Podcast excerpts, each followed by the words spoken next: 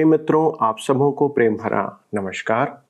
सत्यवचन कार्यक्रम एक धारावाहिक अध्ययन श्रृंखला है, जिसमें हम जीवन की मूल्यवान बातों के ऊपर, पवित्र शास्त्र बाइबल से उन सिद्धांतों को सीखते हैं, जो परमेश्वर की दृष्टि में खरी ठहराई गई हैं। क्योंकि एक दिन परमेश्वर, जिसने आपको और मुझे बनाया है, वह हम सबों का न्याय करने वाला है। जब हमने इस पृथ्वी में जन्म लिया तो हमारे पास कुछ भी नहीं था। और आज जो कुछ हमारे पास है, वह सब उसी के द्वारा से है और उसी का है। उसने हर एक चीज़ को, हर एक वस्तु को प्राप्त करने के लिए हमें बुद्धि, ज्ञान और समझ प्रदान किया है। एक सुंदर जीवन दिया है।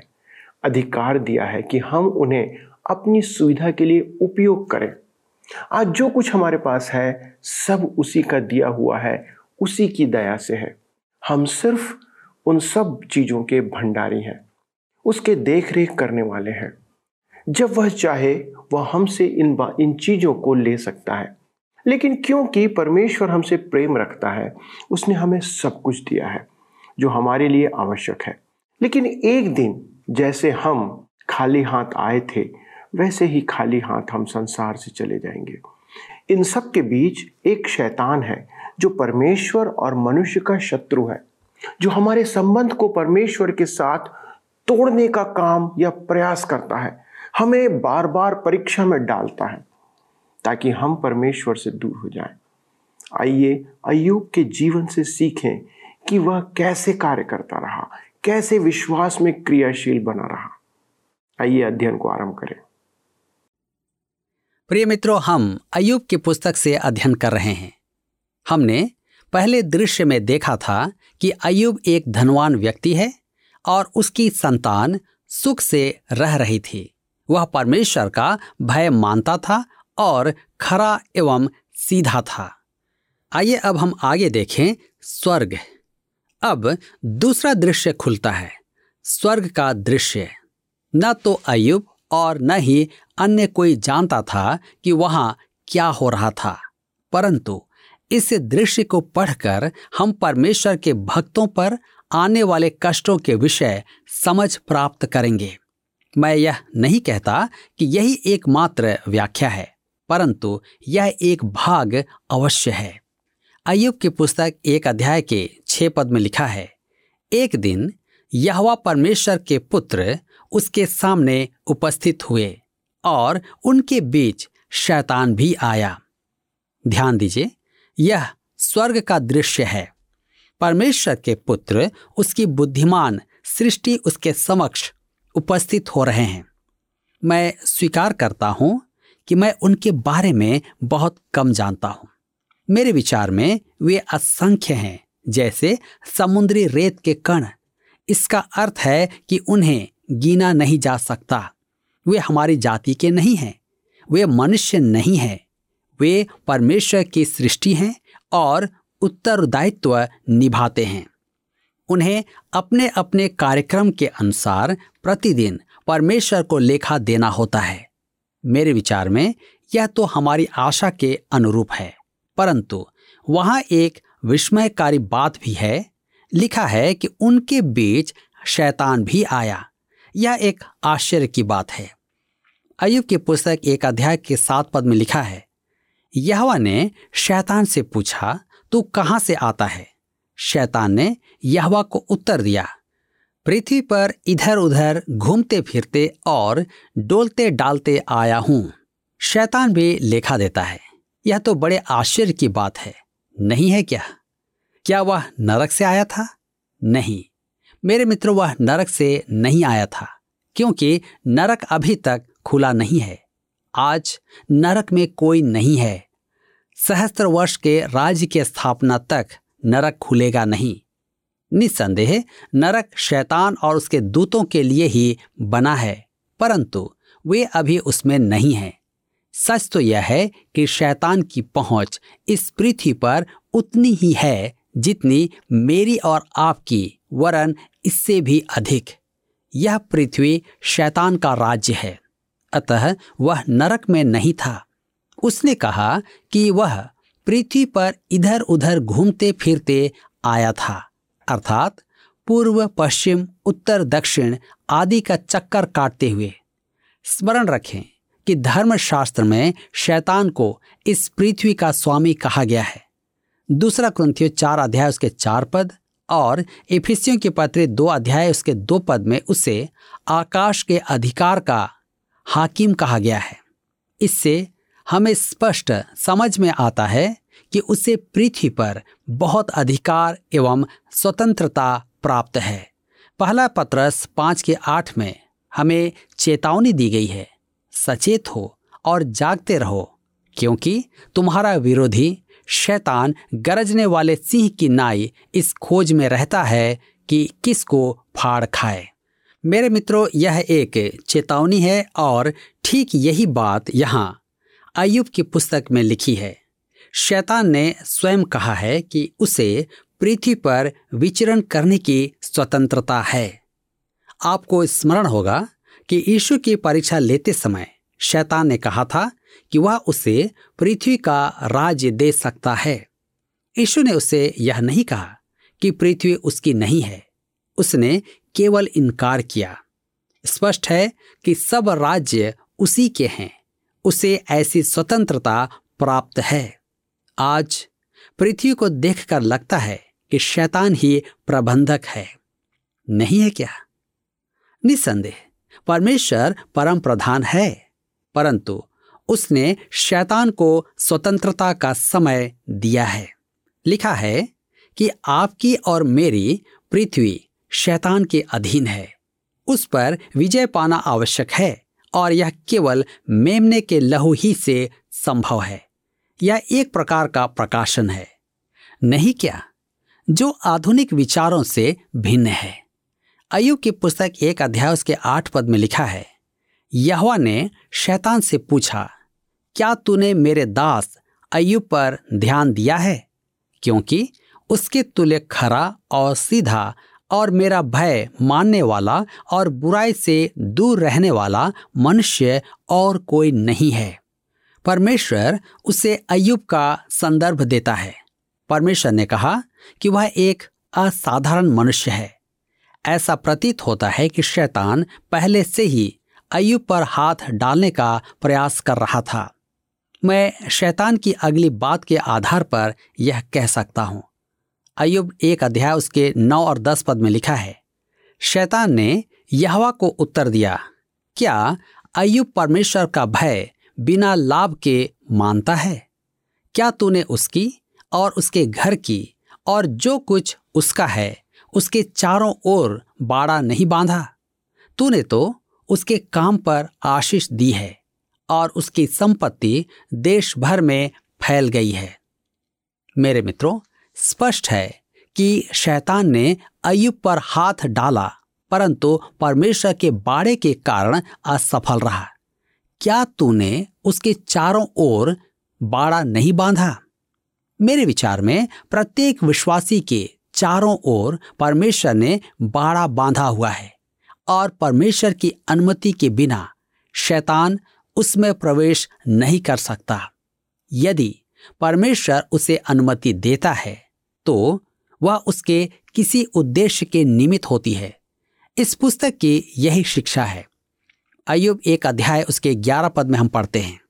परंतु अब अपना हाथ बढ़ाकर जो कुछ उसका है, उसे छू, तब वह तेरे मुँह पर तेरी निंदा करेगा। ध्यान दीजिए, शैतान अयुब पर यह दोष लगाता है। मेरे विचार में वह मनुष्यों से घृणा करता है। वह कहता है कि अयुब परमेश्वर का समकालिक सेवक है। शैतान को आपसे और मुझसे कोई लाभ नहीं। वह कहता है कि हम परमेश्वर के अवसरवादी सेवक हैं।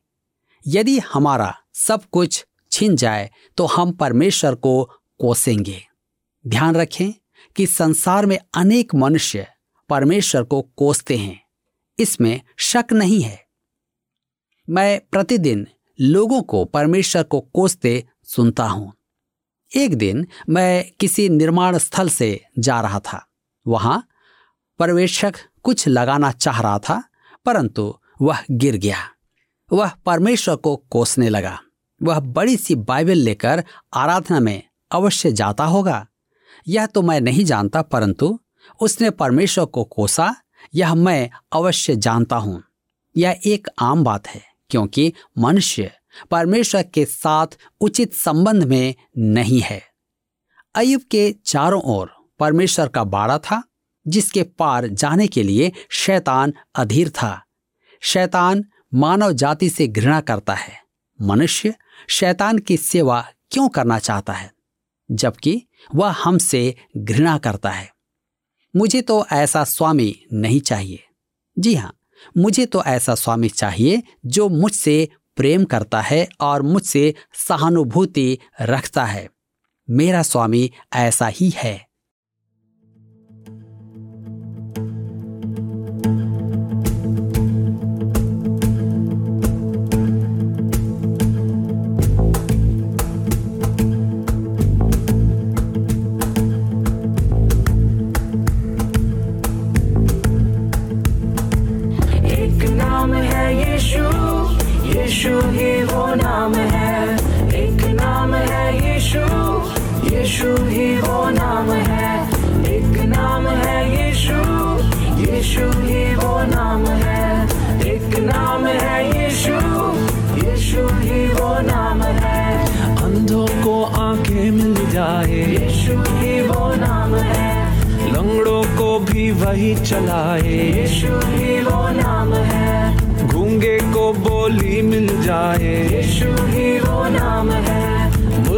को भी वही जिलाए। यीशु ही वो नाम है।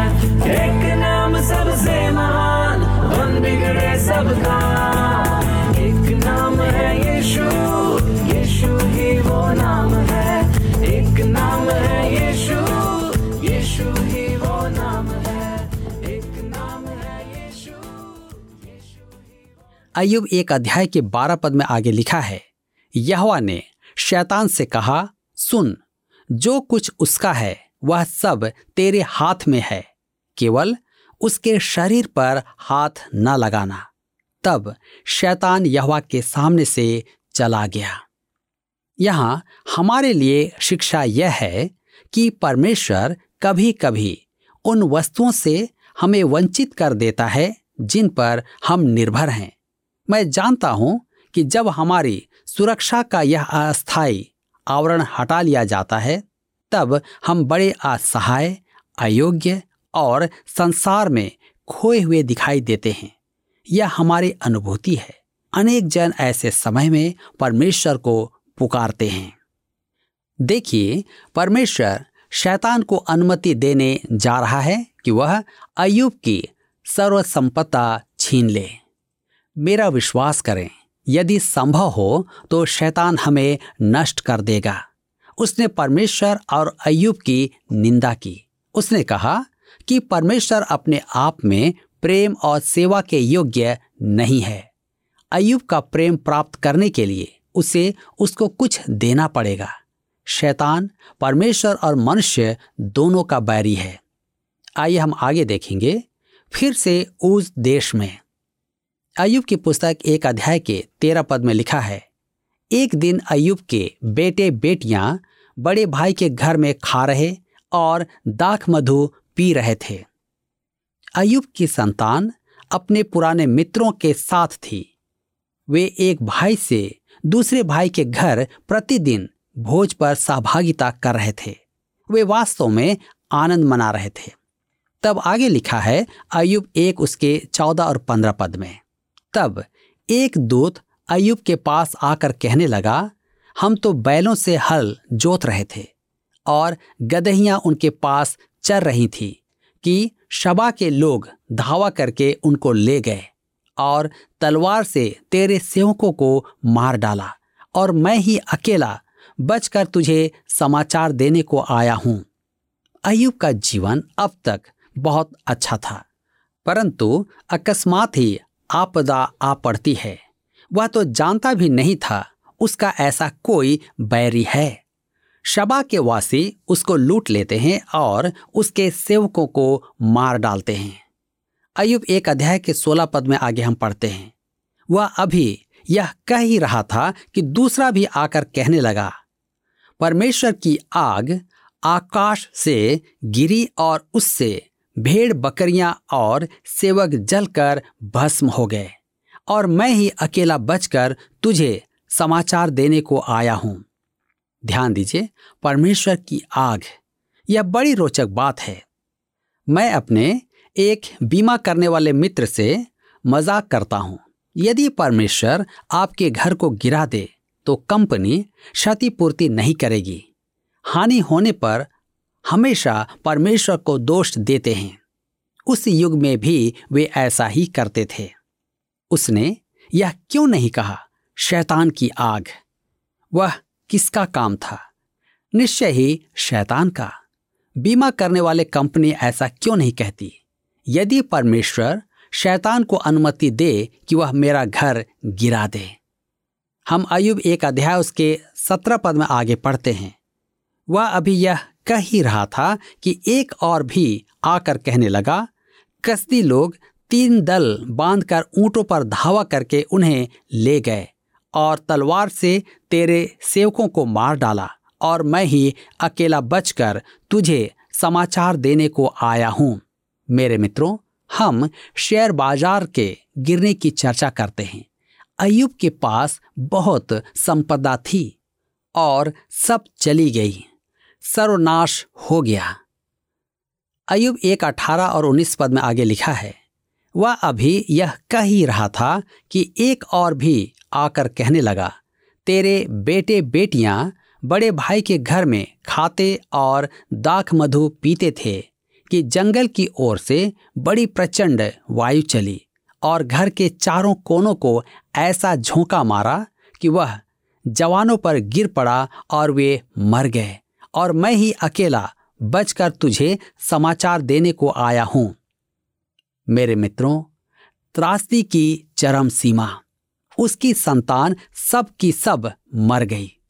आप होते तो क्या करते? देखिए अयुब ने क्या किया?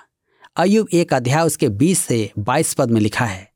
तब अयुब उठा और बागा फाड़ सिर मुड़ाकर भूमि पर गिरा और दंडवत करके कहा मैं अपनी माँ के पेट से नंगा निकला और वहीं नंगा लौट जाऊँगा।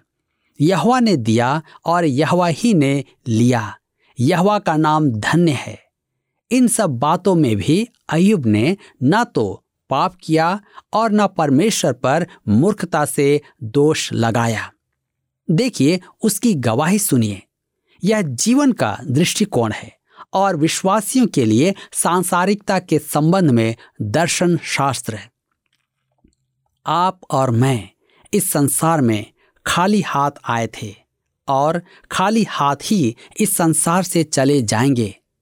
एक कहावत है कि कफन में जेब नहीं होती है। मेरे मित्रों, आप साथ कुछ नहीं ले जाएँगे। वर्षों पूर्व की एक कहानी है कि किसी धनवान के कक्ष के बाहर परिजन खड़े थे। वे उसकी मृत्यु और वकील के बाहर आने की प्रतीक्षा में थे। वकील ने आकर समाचार सुनाया कि उनका पिता मर गया है।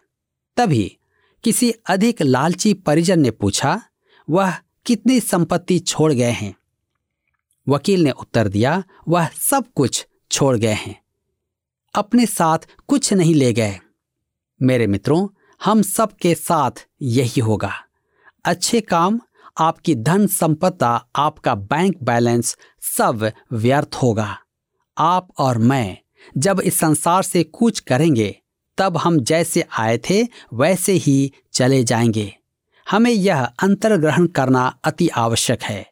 आज आप किसी महल में रहें या झोपड़ी में, आपके पास बड़ा बैंक बैलेंस हो या आप कंगाल हों, कोई अंतर नहीं पड़ेगा। जैसे आए थे वैसे ही लौट जाएँगे। आपके पास जो कुछ है, आप उसके भंडारी हैं। अंतिम निष्कर्ष यही है कि आपका कुछ भी नहीं है। अयुब घुटनों पर गिरा और परमेश्वर की आराधना की। निसंदेह, उसने अपने कपड़े फाड़े और सिर मुंडवा कर विलाप किया। आधा मील दूर तक उसका रोना सुना जा सकता था। उसका सब कुछ समाप्त हो गया था। संतान भी, परंतु वह कहता है, यहवा ने दिया और यहवा ही ने ले लिया। यहवा का नाम धन्य है। मेरे मित्रों, आपके पास जो कुछ है, वह परमेश्वर ने दिया है। और वह चाहे तो उसे वापस ले सकता है। वह हमसे आशीषों के उपयोग का लेखा लेगा। यही कारण है कि कुरंत की कलिसिया को दूसरा पत्र लिखते समय वह हमें भंडारी कहता है। भंडारी अपने स्वामी की संपदा का लेखा रखता है। परमेश्वर हमसे लेखा लेगा कि हमने सांसारिक आशीषों का कैसा उपयोग किया। यहाँ जो कुछ है सब परमेश्वर का है। आप तो केवल उसे काम में लेते हैं। संसार से कुछ करते समय आप कुछ साथ नहीं ले जाएँगे। अयुब को इसका बोध था। अतः वह विश्वास में नहीं डगमगाया। वह अब भी परमेश्वर को थामे हुए था। इन सब बातों में भी अयुब ने न तो पाप किया और न परमेश्वर पर मूर्खता से दोष लगाया। मित्रों, यहाँ पर अध्याय एक समाप्त होता है। अब हम अपने अध्ययन को अध्याय दो से बनाए रखेंगे, जिसका विषय है स्वर्ग, परमेश्वर, शैतान उस देश और नगर का ढलाव। आइए देखें, स्वर्ग, परमेश्वर तथा शैतान। अयुब की पुस्तक दो अध्याय के एक पद में लिखा है, फिर एक और दिन यहवा परमेश्वर के पुत्र उसके सामने उपस्थित हुए और उनके बीच शैतान भी उसके सामने उपस्थित हुआ। परमेश्वर के सृजित प्राणी अपनी नियमित उपस्थिति में फिर आते हैं। ध्यान दें, उन्हें परमेश्वर को लेखा देना होता है। हमें भी एक दिन परमेश्वर को लेखा देना होगा। भूलिए नहीं कि विश्वासियों को मसीह के न्याय आसन के समक्ष खड़ा होना है। जैसा दूसरा क्रंथियों के पत्र पाँच अध्याय उसके दस पद में लिखा है, वहाँ हम इस पृथ्वी पर अपने भंडारी के उत्तरदायित्व का लेखा देंगे। विश्वासी गण, प्रकाशित वाक्य के पुस्तक 20 अध्याय उसके 11 से 15 पद में व्यक्त श्वेत सिंहासन के समक्ष खड़े नहीं होंगे। वहाँ अविश्वासी अपना लेखा देंगे। परमेश्वर के सब सृजित प्राणी परमेश्वर के समक्ष उपस्थित होकर लेखा देंगे। मेरे मित्रों, स्मरण रखें कि वह परमेश्वर है। आज हम स्वतंत्र नहीं हैं। हम अपने चारों ओर नारे सुनते हैं। हमें स्वतंत्रता चाहिए। हमें कितनी स्वतंत्रता प्राप्त है? शरीर के आकार के अनुपात में देखा जाए तो टिड्डा हमसे अधिक ऊँचा कूदता है। यदि हम उसके तुल्य कुछ कर सकें तो हम सबसे ऊँची इमारत को पार कर जाएँगे। परंतु परमेश्वर ने हमें सीमाओं में बांधा हुआ है। हम प्राणी हैं और वह सृजनहार है। सबको उसे लेखा देना है। परमेश्वर के पुत्रों के साथ शैतान को भी लेखा देने के लिए उपस्थित होना पड़ा। वह परमेश्वर के न्याय क्षेत्र से बाहर नहीं है। परमेश्वर तो जानता था कि वह क्या कहेगा, तथापि उसे लेखा देने के लिए उपस्थित होना पड़ा। मेरे मित्रों, क्या आज आप परमेश्वर के सम्मुख अपना लेखा देने के लिए तैयार हैं? पिछले प्रश्न का उत्तर है डी मन फिराव अयुब की पुस्तक का मुख्य विषय है, प्रत्येक मनुष्य को मन फिराव की आवश्यकता है। आज का प्रश्न है प्रत्येक विश्वासी के चारों ओर परमेश्वर ने खाली स्थान बाँध रखा है, जिसे खाली स्थान पार नहीं कर सकता। ए, बाड़ा और शैतान। बी, आशीष और शैतान। सी, बाड़ा और मनुष्य। डी, दूत और शैतान। मित्रों, इस प्रश्न का उत्तर हमें कल सुबह छह बजे से पहले विकल्प ए, बी, सी या डी के साथ अपना नाम, पता, स्थान के साथ nine six five one four three three three nine seven पर एसएमएस या व्हाट्सएप करें। सभी विजेताओं को विशेष पुरस्कार प्रदान किए जाएँगे। धन्यवाद। क्या आपको यह कार्यक्रम पसंद आया? अभी हमें एक मिस कॉल करें और आप अगले विजेता हो सकते हैं।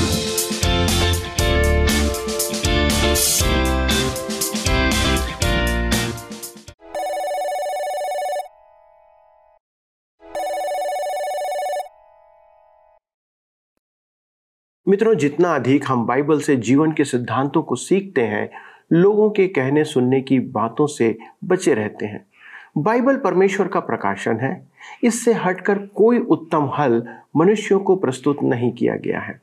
शैतान और परमेश्वर के संबंध में लोगों की अपनी अपनी राय होगी, लेकिन पापी मनुष्य कभी सही नहीं हो सकता, ये आप मान लीजिए। इसलिए हमें सिर्फ़ परमेश्वर का भय मानना है, अर्थात उसकी ही आज्ञाओं का पालन हमें करना है। आज के अध्ययन से यह स्पष्ट हो जाता है कि शैतान आज नरक में नहीं है। वह इस संसार में इधर उधर भटक रहा है कि लोगों को बुरे कार्य के लिए बहकाए और प्रेरित करे। हमने ये भी जाना दोस्तों कि परमेश्वर उसके भक्तों के चारों ओर बाड़ा बांधे रखता है और उनकी रक्षा करता है। उनकी सुरक्षा परमेश्वर के हाथ में होती है। जो परमेश्वर के लोग हैं शैतान बिना परमेश्वर की अनुमति के उसके लोगों को हानि नहीं पहुँचा सकता। और यदि उसे अनुमति मिले भी तो परमेश्वर के उत्तम उद्देश्य उसमें शामिल होते हैं। सदा परमेश्वर के उद्देश्य उसमें शामिल रहते हैं। लेकिन ये सिर्फ़ उन पर लागू होता है जो उसके सच्चे भक्त हैं, जो खराई से चलते हैं। यीशु मसीह से पापों का समाधान प्राप्त कर चुके हैं। और सिर्फ़ उसके लिए ही जीवन जीते हैं।